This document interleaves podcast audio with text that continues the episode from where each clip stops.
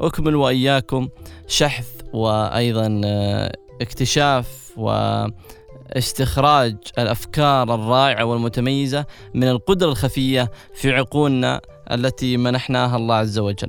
الطريقة الثانية من الطرق الجميلة طريقة الاسترخاء والتأمل العميق.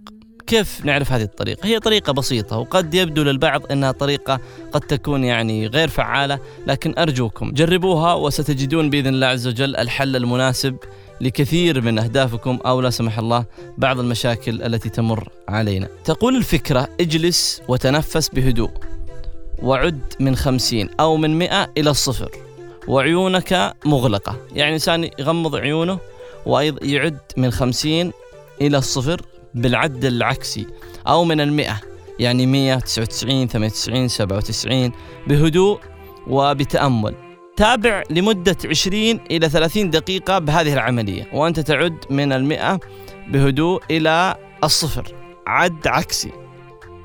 بإذن الله عز وجل وأنت مركز ستجد الفكرة التي كنت تنتظرها قد أتت. أنت تكون عندك فكرة أيضا معينة تريد لها حل أو تريد لها طريقة تحقيق. عند ذلك سجل الفكرة واعمل بموجبها يعني الفكرة التي تخرج لك على طول اعمل بها. بإذن الله هي الفكرة الخالصة والرائعة في هذا الموضوع. الطريقة الثالثة من آه، الطرق الجميلة لاستخراج القدرة الخفية في عقولنا هذه الطريقة استخدمها مبدعون كثيرون آه، على مر التاريخ وهي طريقة مشهورة لديهم جدا. اجلس في مكان طبيعي. أماكن الطبيعية الكثيرة ذات الأصوات والصوت الأشجار أو الطيور أو بعض الحيوانات. من الأماكن المناسبة للجلوس من أجمل الأماكن شاطئ البحر.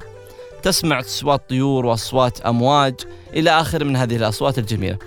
قد تحصل على النتيجة نفسها بأصوات مسجلة. يعني عند جلوسك باسترخاء في هذه الأماكن سبحان الله تأتيك الفكرة أو يأتيك الحل ممكن بصوت يعني يرافق صوت. مثل صوت طبيعي أو صوت مسجل أو صوت تقليد لطبيعة. مثل هذه الأصوات تفتح العقل ليتلقى التعليم من القدرة الخفية الفائقة والبداهة أيضا. يحدث أحيانا يعني أثر مشابه لهذه الأصوات مثلا بالضحك أو بالجلوس مع أشخاص نحبهم. لكن الشاهد بجلوسك في هذه الأماكن واسترخائك بهذه الأماكن الطبيعية سبحان الله تأتيك الفكرة. أو الإلهام بصوت مصاحب آه، لهذه الفكرة.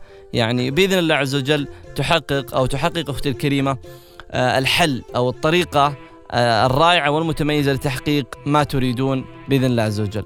أشكر لكم حسن استماعكم أكمل وإياكم بإذن الله بقية الثلاث طرق آه، الرائعة والمتميزة لاستخراج الأفكار أو الحلول والقدرة الفائقة التي منحناها الله عز وجل في عقولنا.